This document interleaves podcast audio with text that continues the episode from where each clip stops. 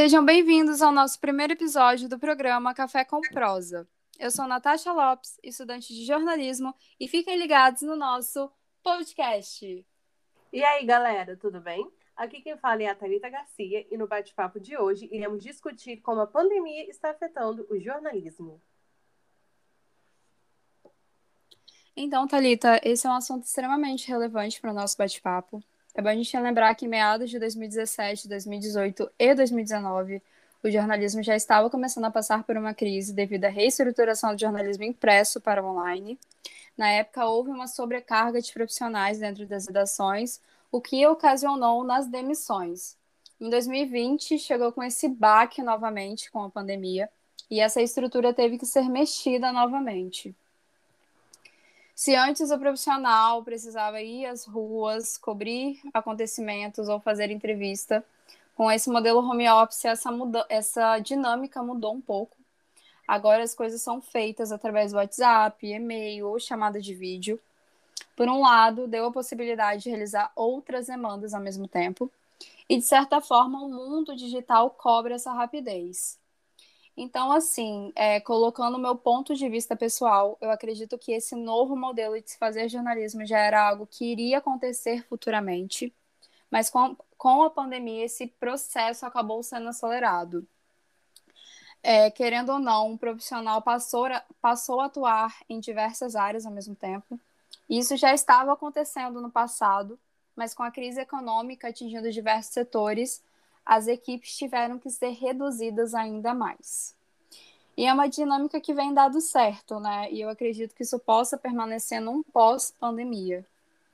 Sim, Natasha, falando sobre as demissões, eu estava vendo que vários jornalistas famosos foram demitidos, como Luiz Ernesto, Roberto Cabrini, Zeca Camargo, é, vários jornalistas famosos de grandes canais, né? Então a gente vê que a pandemia não afetou só pequenos canais, como grandes também. E voltando para o nosso estado, é, de acordo com o Sindicato de Jornalistas daqui, é, nos últimos quatro meses, a matéria foi feita no dia 12 de março, 12 profissionais da redação da Gazeta foram demitidos por conta da pandemia, entre eles editores, fotógrafos, é, ilustradores e diagramadores. Foram é, demitidos por conta da pandemia, né?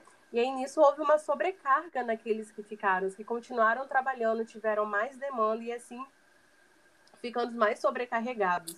E aí a gente entra na questão do home office, né? Que por conta das demissões foram um grupo pequeno que continuou trabalhando, houve uma redução de profissionais, assim, acabando dificultando um pouco. E aí a gente entra nas dificuldades, como na questão da, que os jornalistas ficam dependentes das fontes, de como como está em casa, então depende mais da, da é, das fontes.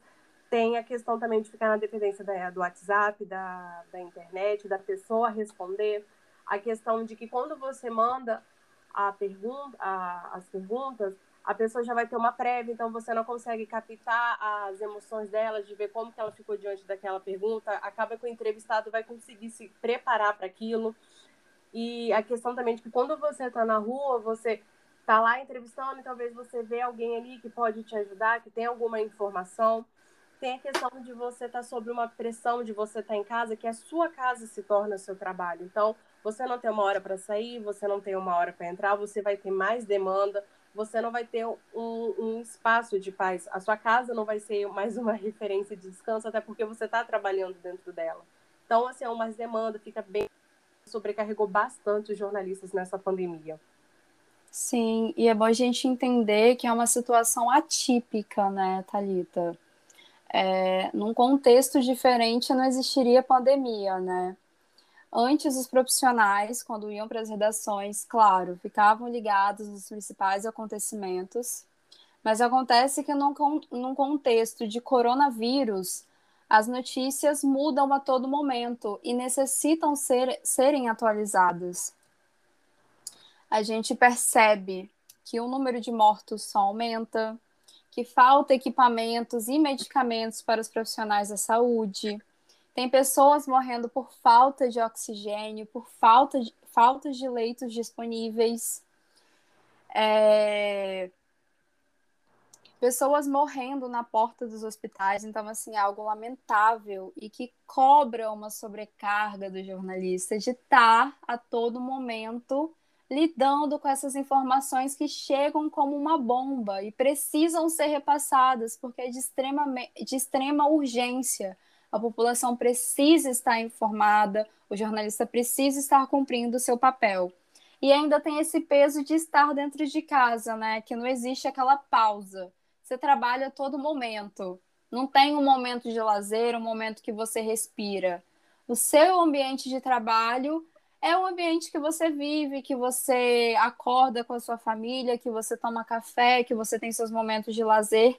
Então fica uma coisa muito apertada. Ainda mais nesse contexto atual. Eu acho muito complicado. Acho que assim, em todos os setores, mas principalmente do jornalismo, é algo que pesa bastante, porque você tá, está a todo momento lidando com notícias muito pesadas independente da, da editoria, política está falando sobre Covid, saúde fala sobre Covid. E uma boa parte da equipe está dentro de casa, mas a gente precisa lembrar daqueles profissionais que estão na linha de frente, né? Que estão correndo atrás da informação, que estão arriscando as suas próprias vidas e a vidas daqueles, dos amigos, dos familiares, que têm que ir às ruas cobrar as autoridades, cobrir calamidades que estão acontecendo ao redor do país. Então a gente observa que esse papel está sendo cumprido delicado. Sim, falando sobre os jornalistas que estão na rua trabalhando, né, que não estão de home office, de acordo com a Press Emblem Camping, o Brasil é o país onde teve mais mortes por jornalistas. De acordo com a entidade, foram 111 comuni comunicadores do país que morreram.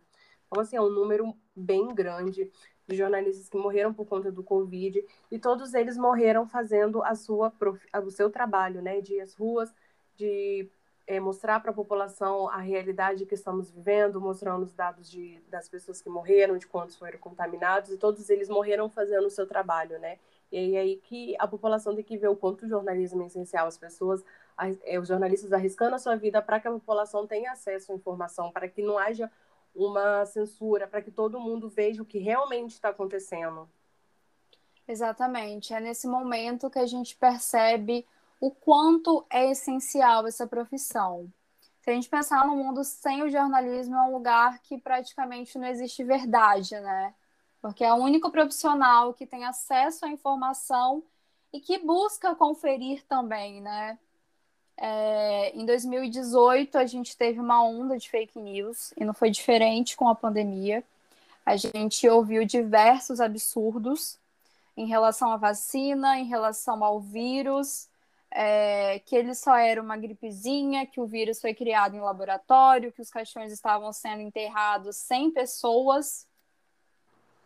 Então, assim, é o único profissional que vai lá conferir se aquilo é verdade. Vai buscar um especialista para entrevistar, para colocar o seu ponto de vista em relação àquilo e tirar essa dúvida, né? A gente ouviu por muitas vezes do próprio presidente sobre o kit Covid, né? O tratamento com a cloroquina. E tem um certo grupo de pessoas que estão aderindo a isso.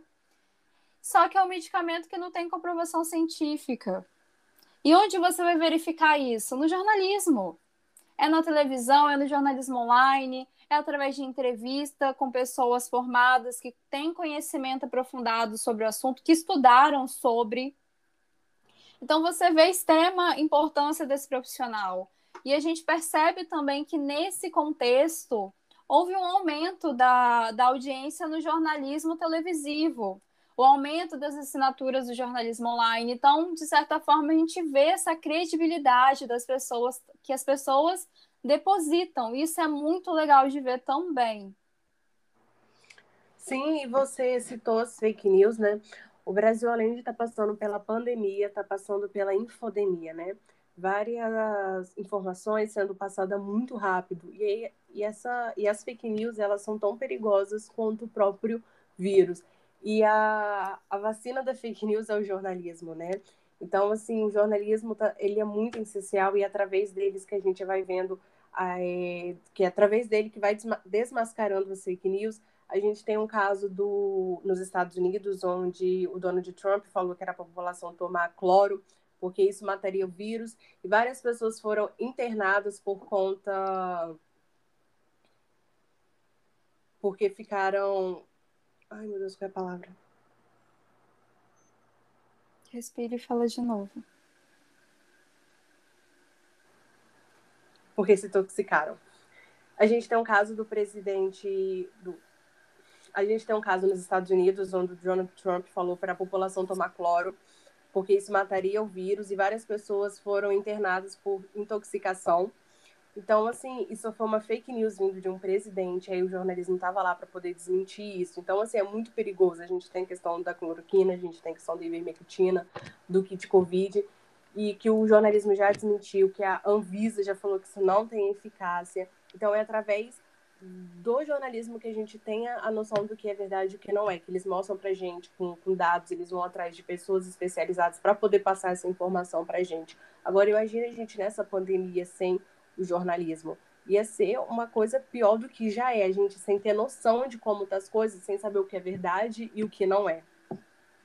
Pois é, e o desgoverno também, né, por parte dos políticos, a falta de responsabilidade ao passarem verdades para frente, e por muitas vezes as pessoas acabam pagando com a própria vida, né?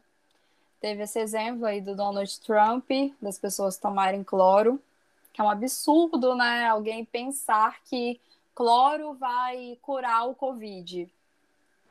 Mas tem gente que acredita, é, um, é, um, é uma pessoa que tem um poder, ele é um presidente. Então, assim, tem gente que coloca credibilidade nisso e acaba aderindo a essas coisas e pagando da pior forma. Sim, é uma coisa muito triste de se ver. E falando do, também um pouco sobre a, a censura também que está tendo no país, onde o presidente muitas, é, muitas vezes, igual aconteceu no, com um repórter do jornal Estadão, onde o presidente falou para ele calar a boca que não perguntou nada.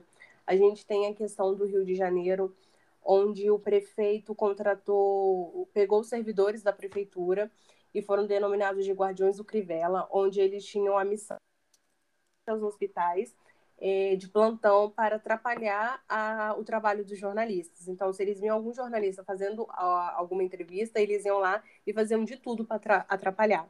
Isso é uma coisa inadmissível. A gente vive num país democrático, onde a gente tem a nossa liberdade de expressão, e pensar nisso é uma coisa absurda, ainda mais vindo de um prefeito, né? De, de alguém é, que está ali, que, de, vindo de um prefeito, é uma coisa muito triste de se pensar em saber que tem essa censura ainda e o jornalismo é uma profissão maravilhosa, uma profissão nobre que está aí para poder passar informação para a gente e pensar que o governo está querendo silenciar isso em plena uma pandemia é uma coisa muito triste.